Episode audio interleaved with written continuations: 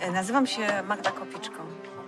Jestem rekonstruktorem historycznym, chyba tak to można określić. A przede wszystkim jestem garncarzem, czyli osobą, która wykonuje naczynia z gliny.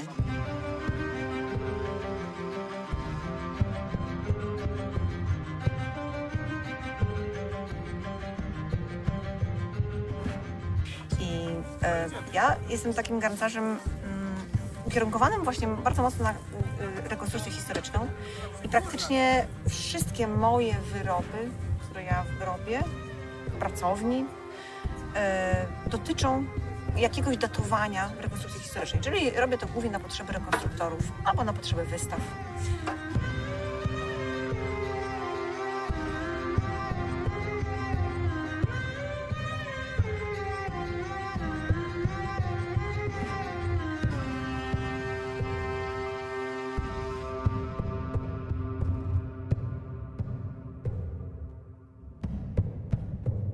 Każdy Twój wyrób jest wzorowany na konkretnym jakimś em, okresie czasowym. Czy to są też konkretne jakieś znaleziska? Jak to wygląda? Przede wszystkim tutaj na Wolinie jesteśmy na festiwalu wczesnośredniowiecznym, więc mamy do czynienia z pewnym takim czasokresem określonym y, przez organizatorów, do którego musimy się dopasować. To nasza funkcja, rzemieślników i y, uczestników tego festiwalu jest to, żeby przygotować się pod dane konkretne ramy czasowe. I tutaj jest wczesne średniowiecze, więc ja przywiozłam asortyment dotyczący wczesnego średniowiecza. I to wygląda w ten sposób, jakby nie ma definicji encyklopedycznej, czym jest rekonstrukcja i jak, to, jak daną rzecz odtworzyć. Nie? Bo musimy też pamiętać, że rekonstrukcja dotyczy i strojów, i wyposażenia całego, i namiotu, i tak dalej, i tak dalej. Natomiast garncarstwo to jest pewnym wycinkiem tego. No i nie ma reguły albo y, regulaminu, który mówiłby o tym, jak to trzeba zrobić. Każdy rzemieślnik ma pewną swoją stylistykę i swoją drogę, jaką zmierza do tego. Ja sobie wypracowałam, przez wiele lat wypracowałam swoją linię, no i mam taką pewną stylistykę tych naczyń. My bawimy się w rekonstrukcję, e, która polega na tym, że jesteśmy tutaj, nasz pobyt na tym festiwalu, to jest też nasze życie, to jest nasze, nasze codzienne czynności i potrzebujemy wyposażenia do tego. Część moich naczyń jest szkliwiona, mimo że we wczesnym średniowieczu tego nie było. Czyli ja od razu te rzemiosło podzieliłam na dwie duże ścieżki. Jedna ścieżka to jest taka stricte ścieżka archeologii eksperymentalnej i ścieżka rekonstrukcyjna. I tam wykonuję naczynia dokładnie, odzwierciedlam te technologię wykonania, odzwierciedlam nawet surowiec, który był wzięty do tego, do wyrobu, odzwierciedlam cały proces technologiczny, czyli wypalam też to w konkretny sposób. I to jest pierwsza taka potężna ścieżka, którą możemy rozwinąć, która zajmuje mi gro czasu. A druga ścieżka to jest takie typowe, praktyczne przygotowanie naczyń pod naprawdę takie życie rekonstrukcyjne, współczesne życie rekonstrukcyjne.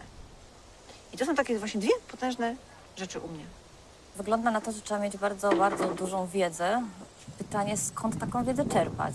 Ceramika to w ogóle jest taki temat bardzo wszechstronny. Ceramika jako taka, jeśli jest, mówimy zjawisko teraz, współczesnym, bo mówimy o rzeczach bardzo prostych, jak ceramika dekoracyjna, mówimy o rzeczach, może być ceramika techniczna, może być ceramika stołowa, może być ceramika sanitarna, mogą być dachówki, mogą być przecież kafle piecowe, mogą być cegły, to jest wszystko. Ceramika to jest taki potężny zakres. No i ja się zawęziłam do jakiegoś tam konkretnego zakresu, więc y, odpuściłam sobie jakieś tam dachówki i tak dalej, ale skupiłam się na garncarstwie, czyli wykonywaniu garnków, naczyń. I teraz tak, mm, no jest to wszechstronne i skąd czerpać wiedzę? No tak, mam też takie pytanie od ludzi, którzy też chcą się troszkę nauczyć.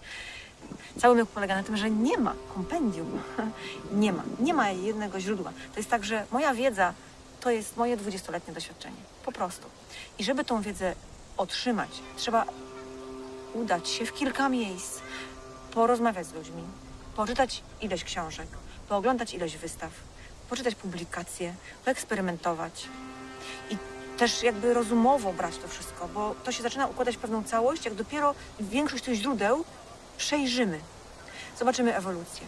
Jedną z cenniejszych rzeczy, która jest, która mi pomogła, to jest to, że bardzo mocno sięgnęłam do ceramiki etnograficznej, czyli ta, która ma 100 lat, 80 lat, ponieważ tam jeszcze zachowały się mm, na Słowiańsku i na Słowiańszczyźnie, w Polsce, na Białorusi, e, jeszcze e, w, na Litwie, czyli za wschodnią naszą granicą, zachowały się pewne tradycje etnograficzne. I to też nam daje dużo, duży materiał, którego ja mogę sobie czerpać. To jest tak, mm, nie ma jednego źródła. I nie ma tak, że jedno źródło poprowadzi przez wszystko. To jest tak, że na początku można gdzieś pójść i nauczyć się podstaw y, obróbki medium, tego tworzywa, żeby w ogóle się z gliną nauczyć pracować. Ale jeśli chodzi o taką wiedzę zbiorczą, to trzeba przez różne rodzaje źródeł przebrnąć. I to jest bardzo ciekawe, bo na przykład jedną z ciekawych rzeczy, którą, z którą miałam styczność, to były książki dotyczące właśnie ceramiki etnograficznej. Zapis przypowieści garncarskich, etnograficznych, zapis jakichś bajek, yy, garncarzy etnograficznych. Wszystko to mówimy o garncarzach etnograficznych. Czyli mamy do czynienia właśnie ze stuletnią tradycją taką zachowaną, która jeszcze jest żywa i namacalna. Ale etnografia ma to do siebie, że wiedza e, przekazywana była z pokolenia na pokolenie. To nie był stricte opis technologiczny, tak jak nazwijmy to, nie wiem, książka kucharska, gdzie jest receptura, którą przechowujemy, ale ta wiedza o technologii e, obróbki gliny była przekazywana, z, była przekazywana z pokolenia na pokolenie Ustnie. ustnie i przez doświadczenie. Bo na przykład jak się wypala ceramikę, no to trzeba ją wypalić na, na temperaturę minimum 9 stopni, taką, żeby był taki jakiś mm, biskwicik taki w miarę, jakiś, no jakiś taki wypalony już, może nie jeszcze zapieczony, ale taki, żeby już to w miarę działało. No i nie było termometrów, tak? A piecy były opalane drewnem.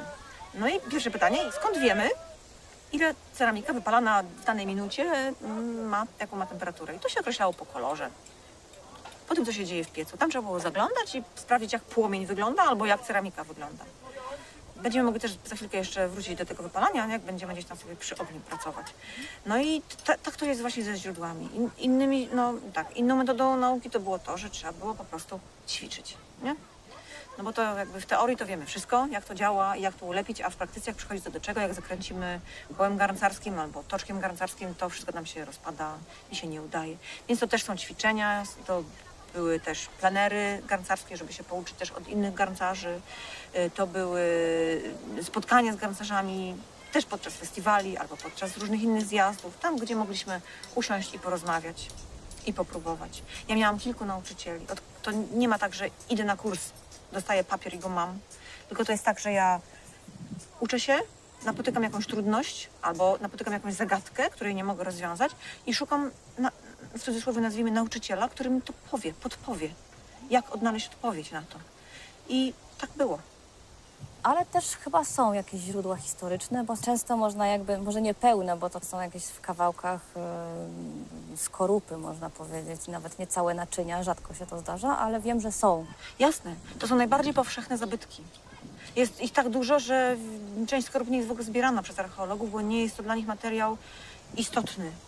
Więc te ułamki, szczególnie te malutkie, nie są ważne, ale te większe kawałki dają nam już pewien obraz. Mamy taką skorupę i możemy sobie ocenić, y, jaką technologią było wykonane, bo wystarczy ją obejrzeć, żeby zobaczyć, czy jest gładka, czy jest jakieś ma nierówne ścianki. Y, jak była, no właśnie, czy jak była wykonana. Możemy ocenić sposób wypału, czy jest jasna, czy jest ciemna, czy ma, jest wypał utleniający, czy jest tam, gdzie jest jasna, czy jest wypał redukcyjny, tam, gdzie jest jakaś czarna. E, Po przełomie, czyli jak złamiemy tą skorupę i w środku sobie obejrzymy, jak sobie ją przełamiemy, w środku możemy przełom obejrzeć takiej skorupki. I widzimy po przełomie coś w środku. Możemy sobie zobaczyć e, jakieś okruszki, które tutaj są, e, coś tam się w środku, jakieś tam takie widać, że to nie jest jednorodne, tylko coś tam sobie jest, nie? Jakieś, jakieś grudki. I musimy, to archeolodzy się tym zajmują, badają sobie te takie Określają skorupki. strukturę po Określają prostu. strukturę. Czyli Wiedzą, to materiał. Jest, oczywiście, bo glina glinie nierówna. To też jest taka, taka wiedza powszechna, nie? że glina to jest takie coś, coś tam kopie w ziemi i się ma. Natomiast glina glinie nierówna i nie z każdej gliny da się zrobić też y, każdą rzecz, prawda? Tak.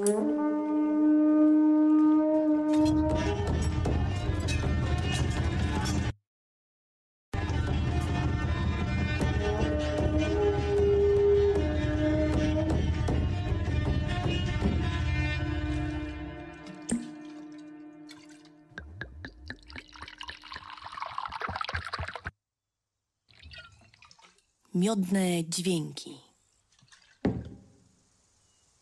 No i tak mamy właśnie, jak mamy określony surowiec, można go sobie odpowiednio dobrać i popróbować wykonać takie naczynie.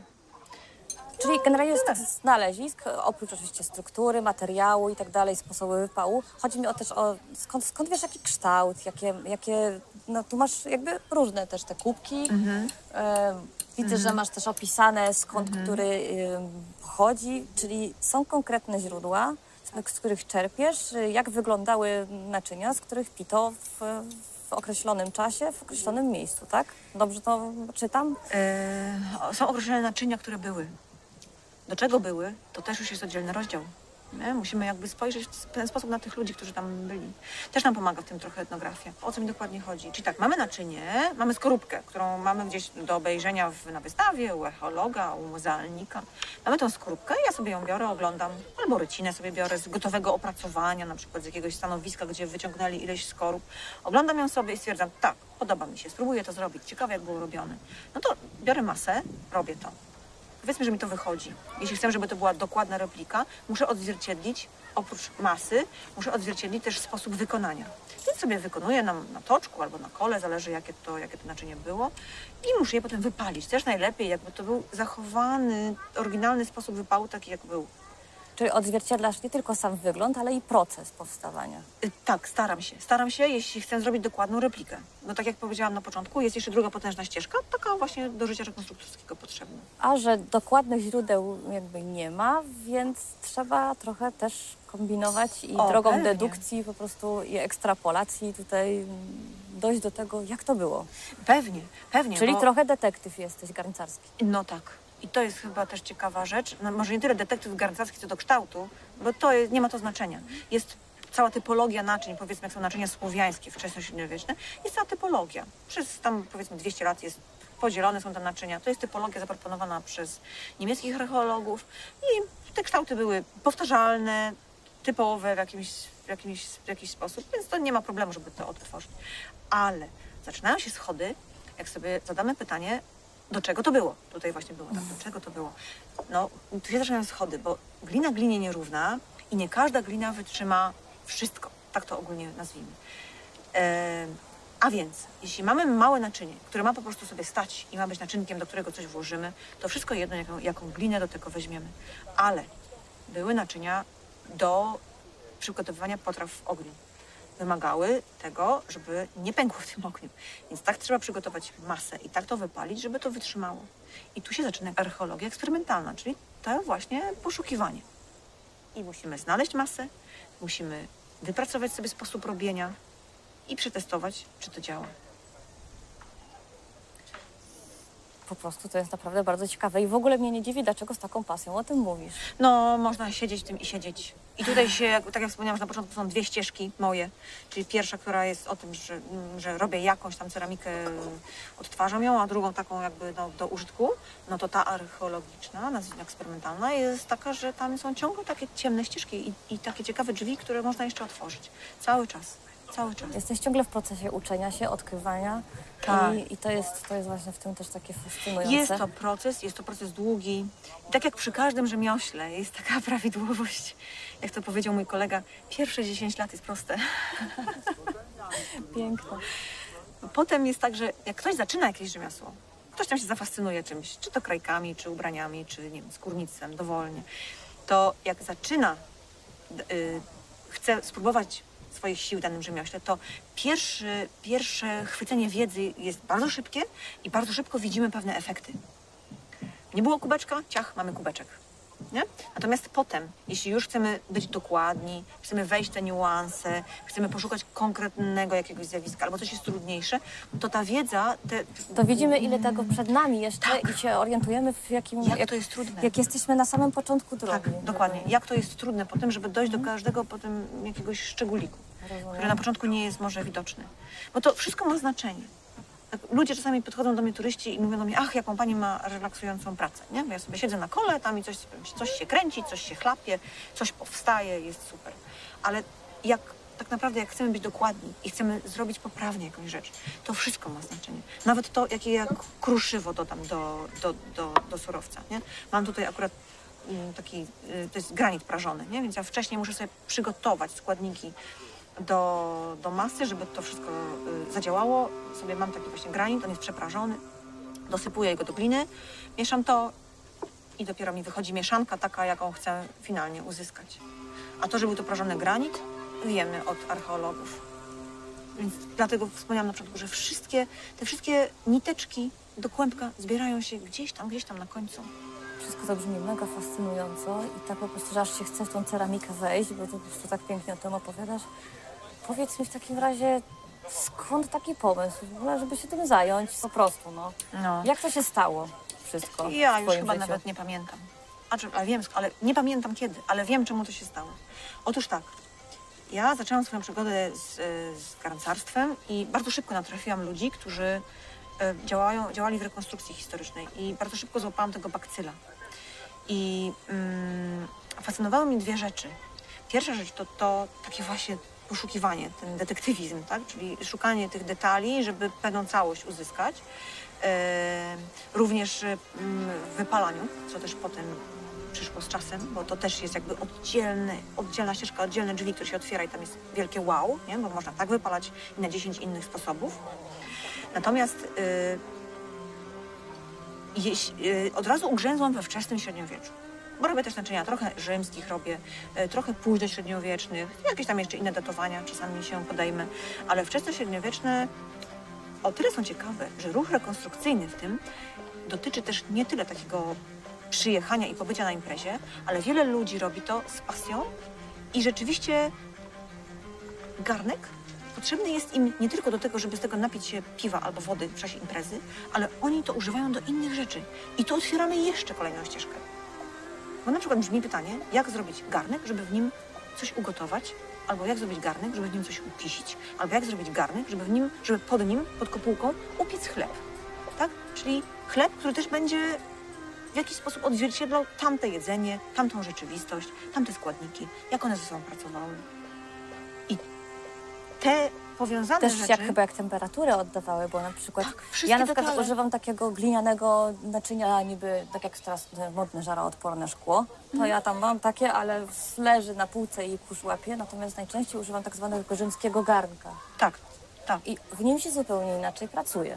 No tak, a teraz wyobraźmy sobie takie naczynie, jeszcze troszeczkę inaczej zmodyfikowane tworzywo do tego naczynia, inną glinę i takie same naczynie, ale pieczenie na ogniu. Bo ogień, który jest żywy, który ma dużą temperaturę, który podlega y, nawet niewielkim y, podmuchom wiatru, więc temperatura zmienia się od razu w czasie, więc osoba, która gotuje na żywym ogniu, musi wiedzieć, jak te naczynie tam umieścić, w którym momencie na żarze to umieścić, czy to trzeba obracać tak, żeby to gdzieś tam się grzało z różnej strony. No ja pamiętam, jadłam raz jajka ugotowane w garnku na ognisku i który nie był obracany. To z jednej strony były ugotowane, a z drugiej strony były surowe. Naprawdę? Mm. W życiu są- bym nie wiedziała, że się obraca po prostu jajko, jak się gotuje na ogniu. Garnek, garnek. Znaczy cały garnek, no tak, tak, tak. Dokładnie. I to są właśnie kolejne szczegóły, nie? I całość, całość wiedzy jest y, zrobiona z miliarda szczegółów. Jak robię też na przykład przęśliki, czyli takie małe krążki y, niewielkiej średnicy, od tam powiedzmy dwóch do 4 centymetrów z dziurką w środku i to używają dziewczyny, które robią nici. Robią nici. Nie przędą, nie coś tam tkają, robią nici, czyli biorą sobie przędzel, mm, na przykład wełnianą najprościej i robią nici. I ja w którymś momencie przestałam się sugerować zabytkami, chociaż też się sugeruję, ale w tym momencie ja się pytam tych dziewczyn, co one Idziesz potrzebują. Tak. I one mi mówią, a większy, a mniejszy. A bardziej stożkowy, a bardziej płaski. A większa dziurka, a mniejsza dziurka. Bo one tym posługują się jak narzędziem i one wiedzą dokładnie, co jest im potrzebne. I to już ich rolą jest sprawdzenie, jak działa konkretny przęślik. Więc one sobie dobierają sobie swoje narzędzia. Tak jak ja dobieram swoje narzędzia. I tutaj dochodzimy do, do, do tematu pod tytułem, że tutaj nikt niczego nie udaje. Nic, e, Tak. nic tutaj nie jest e, przebieraniem się i, Tak. i udawaniem życia kiedyś, tam tylko to życie się dzieje. Czyli rekonstrukcja historyczna, to odtwórstwo e, polega nie na udawaniu, tylko po prostu na, na byciu. Na byciu po prostu jakby w Ym. tamtych czasach. To jest taka machina czasu, w którą wsiadamy i jesteśmy tam. Wydaje mi się, że taka ma być docelowo, bo też nie ma definicji, czym jest rekonstrukcja. Bo też tutaj padło wcześniej pytanie, czemu ja tutaj jestem, nie? Jaka jest moja rola i czemu jestem. Bo rekonstrukcja to znowu jest potężne zjawisko. Yy, No tak naprawdę jest to pewien rodzaj zabawy.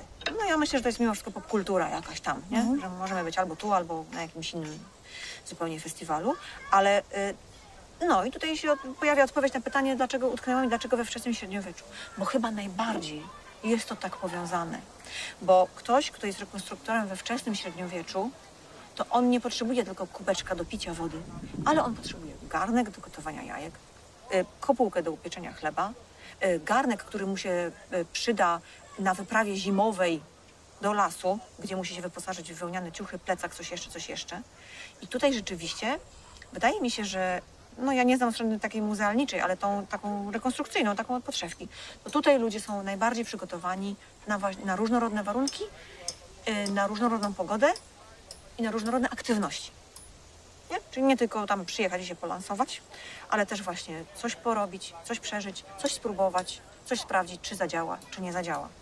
To jest jakby ten właśnie takie to poszukiwanie i takie cygańskie życie najbardziej mi odpowi- odpowiadało. Także no dlatego jestem tu, gdzie jestem. I stąd też ta fascynacja. Czyli jesteś taką bardzo szczęśliwą osobą. W ogóle, co, zauważam, że właśnie ruch rekonstrukcyjny skupia ludzi, którzy są naprawdę bardzo szczęśliwi, ponieważ najczęściej, tak jak rozmawiam z rzemieślnikami, udało im się połączyć życie zawodowe z, z hobby po prostu, z czymś, co ich kręci, tak? Bo to się nie da inaczej. Żeby to zrozumieć, trzeba popatrzeć na to, z czym my tu przyjeżdżamy. My przyjeżdżamy z ciężkimi namiotami, które trzeba rozstawić, z kijami, które trzeba postawić, z drewnianymi meblami, które trzeba przytachać. To się nie da inaczej, to trzeba lubić, bo to się inaczej nie wytrzyma. I też trzeba powiedzieć, jakie są warunki pogodowe. Nie zawsze jest piękna pogoda. Dzisiaj na przykład i wczoraj mieliśmy straszne upały, Tak. gdzie trzeba sobie też jakby z tym radzić. No nie ma tutaj lodówki, nie można Tak. sobie zrobić lodu, tak? Nie można, nie można, ale jak się weźmie odpowiednio gruby garnek gliniany, który jest nieszkliwiony, naleje się tam wody rano i postawi w cieniu, to już wiemy, że to trzyma, trzyma bardzo długo e, chłodną temperaturę. Takie rzeczy też wiemy. Dla nas jest to oczywiste, nie? Oczywiste jest to, że możemy sobie masło wziąć, włożyć do miseczki glinianej, ob, obrócić je do góry nogami, włożyć do wody i ona też się nie rozpuści. Takie rzeczy też wiemy. Przez to, że takie dziwne mm, warunki atmosferyczne nas spotykają. A co będą wiedzieć ludzie, którzy chodzą na zimowe wyprawy? Pomyślcie. Jak pozbierać chrust, jak sobie poradzić, jak, To jest jak przejść. głęboki survival po prostu. Tak. Także myślę, że jak będzie jakiś post-apo świat, to jednak rekonstruktorzy będą wieść prym tutaj wśród ludzi, którzy przeżyli. Tak. W którymś momencie też ja mam znajomych, którzy są w rekonstrukcji i oni też są w bushcrafcie. Czyli to są takie rzeczywiście pokrewne y, rzeczy, że oni sobie myślę poradzą. No myślę, że, że współczesny świat zaoferował nam na tyle wygód, że zapomnieliśmy jak żyć. Zapomnieliśmy, zapomnieliśmy też pogody. Ja mam czasami takie ciekawe spostrzeżenia, bo takie rzeczy, które są kiedyś nie były dla mnie oczywiste. Bo ja też jestem przecież dzieckiem blokowym, tak? Ale teraz są dla mnie rzeczami, które ja widzę. Jak spojrzę na niebo i widzę wieczorem, że są chmury, to wiem, że będzie ciepła noc. Jak są gwiazdy, to wiem, że będzie chłodniej. Takie proste rzeczy, nie? Takie szerzej otwarte oczy chyba na to, co nas Tak, otacza. taka spostrzegawczość, taka przyrodnicza spostrzegawczość. Tak, i są to różne spostrzeżenia. Mm, Tutaj na przykład mm, w skansenie e, była Sławka, koń, który sobie chodził swobodnie i jak sobie ta Sławka chodziła, to ja na przykład byłam tutaj też w, w porze poza festiwalem, czyli nie było tej aktywności takiej wzmożonej, ale była cisza i było tylko kilka namiotów i sobie tutaj spałam. No i słyszałam Sławkę, jak sobie chodzi wieczorem i tupta po tym, po tym drewnianym podejście tam, na, po tych chodnikach drewnianych. I wtedy mnie olśniło, że niektóre zwierzęta nie mają takiego cyklu dobowego jak my, że śpią grzecznie od 22 tam do 6. Sławka miała zupełnie inny cykl, tak? Ona podsypiała sobie jak było gorąco, a jak zbliżała się pora komarowa, to ona miała, włączała jej się chodzone i chodziła i w ten sposób unikała komarów. Takie, takie spostrzeżenia, nie? takie, takie niuanse. Żeby obserwować naturę i Żeby za instynktem. Tak, no i taka cygańskość trochę, prawda? Bo y, chciałam też parę razy popełnić, i to mi się udało, taki wiking, nie? Czyli wsiadamy, jedziemy. I nie wracamy do domu, tylko pakujemy się i jedziemy gdzieś indziej. Kończy się impreza, znowu pakujemy się i jedziemy gdzieś indziej. I są przecież wikingowie tutaj, nawet tutaj, na festiwalu, którzy tak mają wiele tygodni. I to jest ich wiking, nie? Bo wiking to jest też takie, wiecie, bycie w drodze bycie w drodze. I ta swoboda decydowania, że nie musisz wracać gdzieś, nie wiem, do jakiejś fabryki czy gdzieś, to ta swoboda decydowania to jest też to, co mnie skusiło, żeby być tutaj, nie? Po prostu taka, no, takie poczucie, może złudne, ale poczucie wolności.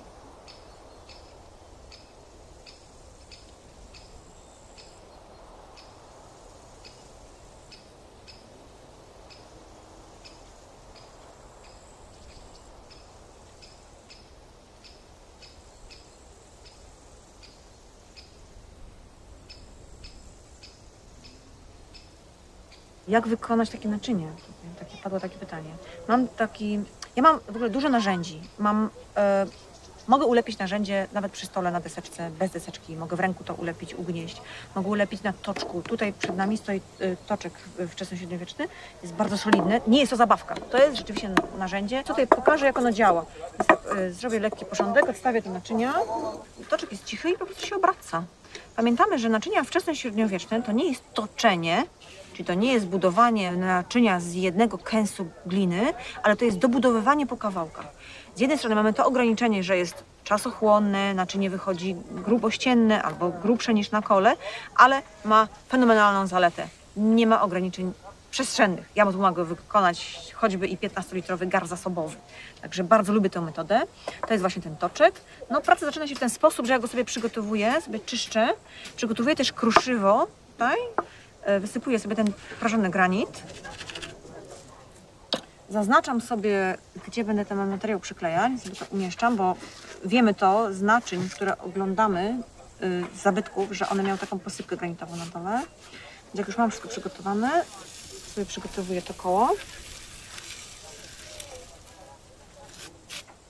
Wycentrowałam to wszystko, umieściłam na środku, żeby wiedzieć, gdzie to wszystko umieścić. Umieszczam kawałek gliny. No i pracuję. Rę, rękami to wszystko ugniatam. Opracowuję to na boki. No i praca jest mm, mało widowiskowa, tak bym ją nazwała. Ponieważ tak jak wspomniałam, naczynie lepi się długo.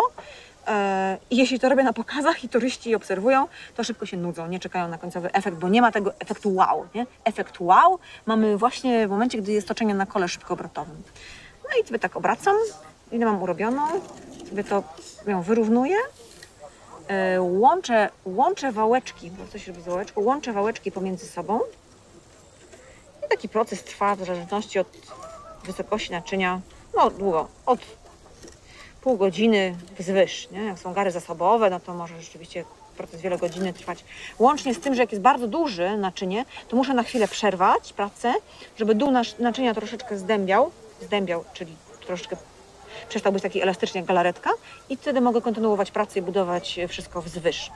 Potem jest taki moment, że na końcu mogę sobie porobić jakieś wzorki, więc biorę moje narzędzia, które też sobie wykonałam, obserwuję sobie te oryginalne naczynia, te zabytki, sprawdzam jaki mają wzór, przygotowuję sobie narzędzia, więc to są jakieś postrugane widelczyki, nożyki, kawałki kości, tak żeby one odzwierciedlały e, wzór na oryginale. Nie? Więc mam porobione jakieś widelczyki. Jak mam już naczynie zdębiałe, to sobie biorę taki widelczyk, obracam naczynie, toczę i robię wzorek. Robię wzorek. To są jakieś właśnie falki, to mogą być różnego rodzaju nakłucia, więc sobie po czerepie jadę i nakłułam, żeby to sobie wyszło. W zależności od tego, co tam sobie wymyśliłam do zrobienia. I to jest naczynie, które jest ulepione, jest na toczku. Jak sobie je podetniemy, ja sobie biorę taki drewniany nożyk, sobie tam podcinam, a ponieważ była granitowa podsypka, to mi to ładnie sobie zejdzie. I sobie je po prostu odklejam. Odklejam, odstawiam na suszenie. I to jest wielka pauza, nie? Dla tego, dla tego naczynia, bo y, w krótkim czasie ono przestaje być elastyczne, y, staje się kruche, więc trzeba, tak jak wcześniej wspomniałam, dać jej czas. Ona musi w swoim czasie wyschnąć. Najlepiej jak sobie schną naczynia w stabilnych warunkach, y, niezbyt nasłonecznionych, niezbyt gorących. I dopiero jak jest całe, wysuszone, może być wypalone. I jeśli chodzi o wypał taki historyczny, to tutaj mamy dobrą okazję, bo ja mogę pokazać piec, który tutaj jest y, na skansenie, w którym co roku wypalamy naczynia i możemy teraz pójść i y, y, pokażę właśnie jak wygląda ten piec i jak się w nim wypala.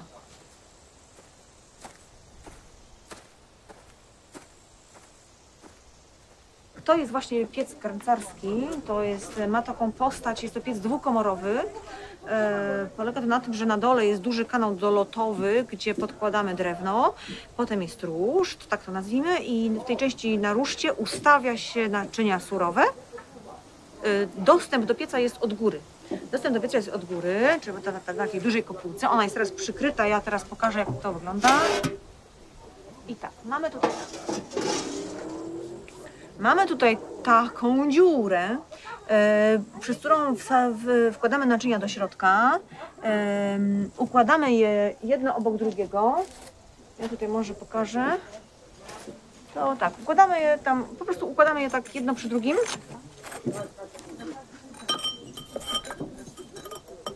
Żeby one sobie tutaj stały i czekały na wypał, to oczywiście musimy bardzo ostrożnie z tym o, w ten sposób. Tak ustawiamy je w środku. No i możemy teraz przejść do części, gdzie jest dolot y, powietrza i jest komora, gdzie się podkłada. To jest taki kanał dolotowy.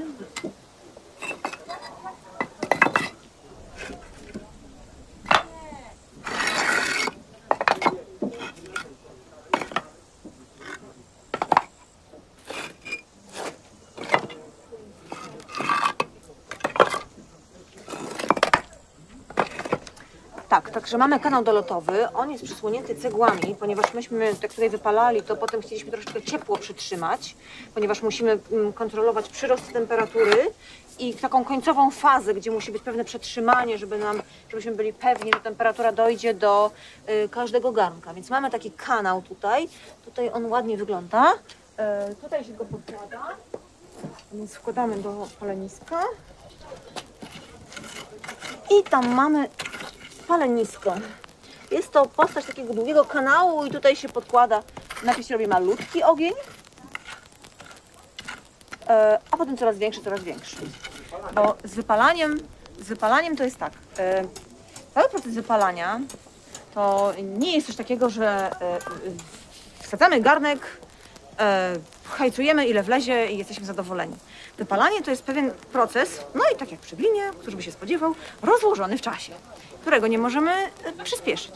No Jest to w ogóle proces bardzo fascynujący i im dłużej ja siedzę w temacie, tym bardziej mnie fascynuje sam proces wypalania. Nie tyle wytwarzania naczyń, co wypalania. Ponieważ e, tak samo musi być tutaj żelazna dyscyplina. My nie możemy sobie pozwolić na zbyt szybkie wypalanie. Musimy przeprowadzić to w odpowiednim czasie.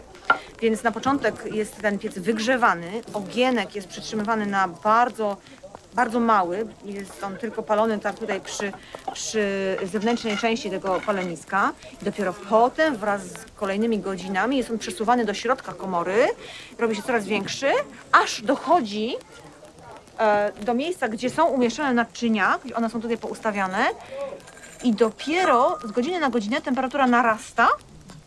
Czasami jest ona tak wysoka, że płomienie buchają z części wylotowej. No, ten piec akurat jest taki, on mi sięga tak do pasa, więc mm, jest wygodny w ładowaniu i bardzo wygodny w użytkowaniu. Lubimy w nim palić, ale to też dlatego, że spotykamy się tutaj kilku garncarzy raz do roku i zawsze to fajnie, w fajnej atmosferze przebiega. No, także również w tym roku mamy taki urobek z tego pieca. Także tak wygląda cały proces. Tutaj ciąg jest też prosty. Tutaj jest tylko, y, tu jest komora, tu się podkłada i jakby jest, y, komora sięga aż pod palenisko do końca i jest ruszt z komorą i z wsadem. Y, Konstrukcji pieców jest bardzo dużo. I tutaj otwieramy kolejne drzwi, hmm, kolejnych milion drzwi, bo wypalanie to też jest oddzielna zupełnie historia, jeśli chodzi o ceramikę.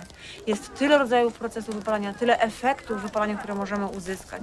Jeśli chodzi o naczynia historyczne, to mm, można to wypalać w sposób utleniający, tak jak ten piec to robi, to wtedy my mamy naczynia w takim kolorze, jak jest glina. Tutaj mamy akurat naczynia w, y, z gliny czerwonej.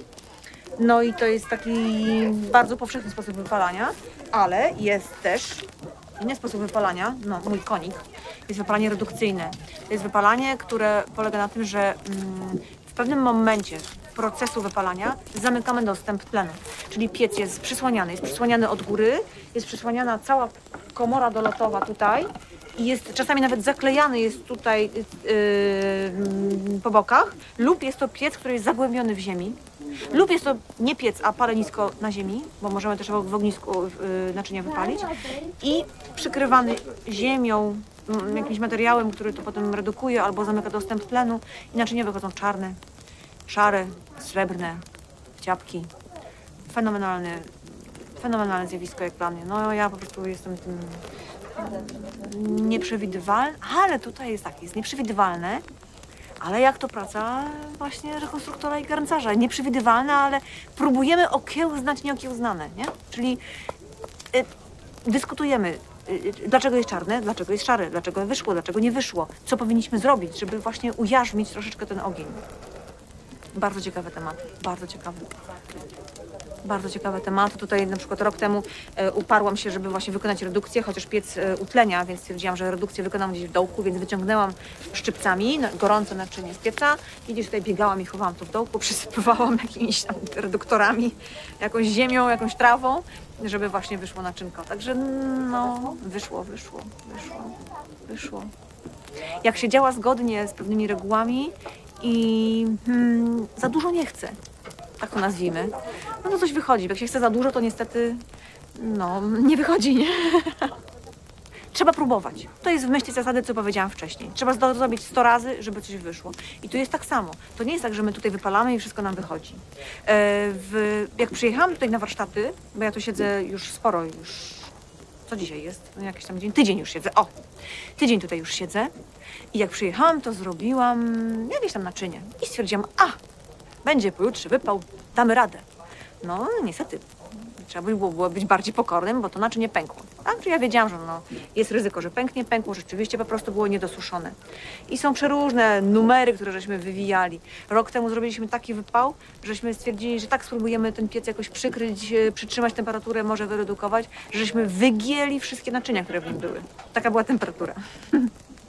Także znowu jakby kolejna lekcja, tak? Już wiemy, co, ile powinniśmy palić, żeby nie wygiąć naczyń. Były bardzo oryginalne. I one wszystkie pomiękły, ale glina jak jest y, moc, w dużej temperaturze wypalona, to ona się zapieka. Wszystkie takie mikropory, które, które, przesiąkają, które powodują przesiąkanie wody, zamknęły się. Więc mamy super naczynka, szczelne i pokrzywione. Mam jedno na pamiątkę. No ja nie zbieram naczyń, bo jest ich, ja robię ich tyle, że e, no, nie sposób ich je wszystkie przytrzymać. Także one się rozchodzą w świat.